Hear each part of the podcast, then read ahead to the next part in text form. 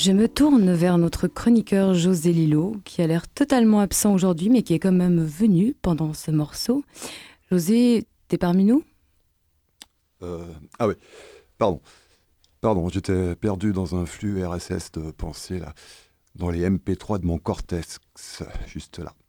Comme si je m'auto-streamais mes réflexions en graillant des pop-corns devant mes propres commentaires mentaux et insonores, les pieds en éventail ayant astralement quitté le studio. Mais non, Halloween s'est passé. Tranquille, Jessica, j'arrive, je suis là, et à l'instar d'une célèbre chanson de Louise Attaque, je vais donner de la voix. Non, c'est que, en vous écoutant pendant l'émission, je me demandais finalement si la notion de podcast ne méritait pas d'être élargie. Je veux dire, si en fait il n'y a pas toute une quantité de gens qui font des podcasts à leur insu. Un peu comme Monsieur Jourdain qui apprend soudain qu'il parle en prose sans le savoir, dans le bourgeois gentilhomme de Molière. Mais là, dans une sorte de version urbaine contemporaine. Je m'explique. Un podcast, hein, on est d'accord, c'est, comme le dit le Larousse, une émission de radio ou de télévision qu'un internaute peut télécharger et transférer sur un baladeur numérique pour une écoute immédiate et baladeur numérique. Et pourquoi pas Walkman pendant qu'on y est? Non mais sérieux le Larousse, tu ferais bien de, regarder la définition de update. Ça pourrait peut-être t'être utile. On sait plus si on est au musée d'ethnographie ou dans un dictionnaire en ligne en 2021 là. Enfin bref. Un podcast, c'est donc une émission sonore-visuelle pour une écoute immédiate. Aucune définition ne précise si cette écoute doit nécessairement être volontaire, si je m'en tiens au concept strict. Hein. Rien ne dit qu'un podcast ne puisse pas être écouté involontairement. Et c'est là où je veux en venir. Parce que là, évidemment, immédiatement, je pense à tous ces gens qu'on croise et qu'on entend en permanence aux arrêts des trams, aux terrasses des bistrots ou dans la rue, sur lesquels euh, on n'arrête pas de se cogner, leur putain de portable à la main, collé au visage comme une greffe de la peau, ou pire encore, en mode écouteur main libre à la royale, et qui sont, à leur manière, il faut le dire, des véritables podcasts ambulants, auto-branchés sur eux-mêmes en permanence, en boucle, pour qui leur vie ou leur opinion sur le monde, ça doit se diffuser et s'entendre à un kilomètre à la ronde, dans les moindres détails. Ces personnes pour qui le principe technologique de la diffusion du son amplifié au moyen d'un micro-émetteur relayé par la magie de la science à des antennes et des satellites en orbite autour de la Terre est du domaine de la science-fiction et n'a vraisemblablement pas encore été inventé.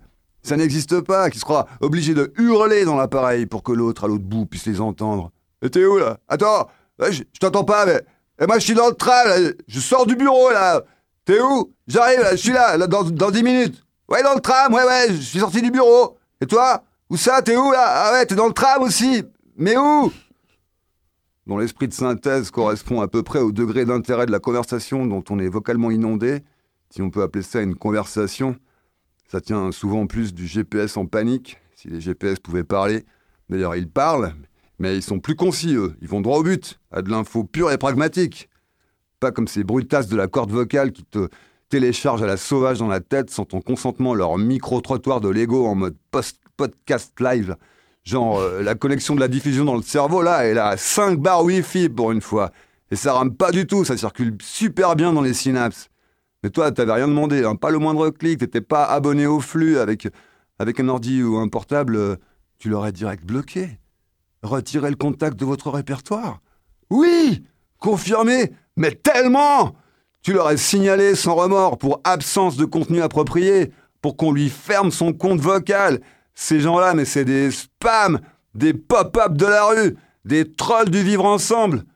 Le temps que ça dure, le patati et patata, impossible de penser à quoi que ce soit d'autre, à, côté de se concentrer sur autre chose, genre mais, mais pourquoi je suis dans ce tram déjà? Je vais où? Euh, On est en quelle année? C'est déjà quoi mon nom? Ces gens-là émettent sur une sorte de fréquence imparable. On reconnaît l'expérience dans l'art d'irriter l'autre, des années de métier. Ils ont toujours la voix qui va avec. J'émets, donc je suis. Je diffuse, donc j'existe. Pour ces gens-là, ça a des proportions existentielles d'abrutir l'espace mental de leurs contemporains. Ça sent qu'il y a quelque chose là comme une, la nécessaire affirmation d'une vitalité forte et conquérante, qui se doit de transformer tout ce qui est autour en témoin auditif et que, dans leur tête, c'est l'ordre hiérarchique des choses. Eux, au centre et autour, la foule silencieuse et soumise. Ce type d'individu n'a été rendu possible qu'avec l'irruption de la technologie dans les moindres recoins de l'existence humaine. Étonnamment, ces comportements sont à la fois une sorte de produit de la technologie et de détournement de la technologie, où la technologie n'a même plus part, euh, ça se passe même d'Internet pour diffuser. Waouh Ça réaffirme la puissance isolée d'un corps et de ses émetteurs sonores naturels. Mais ce corps n'a plus aucune sensorialité avec son environnement, ni même plus de plus élémentaire réalité dans son rapport aux autres, qui pour le coup se retrouve comme dématérialisé. Enfin, pour conclure, j'ai envie de paraphraser Hamlet s'adressant à Horatio. Il y a plus de choses dans le silence que n'en rêve votre société numérisée, Horatio.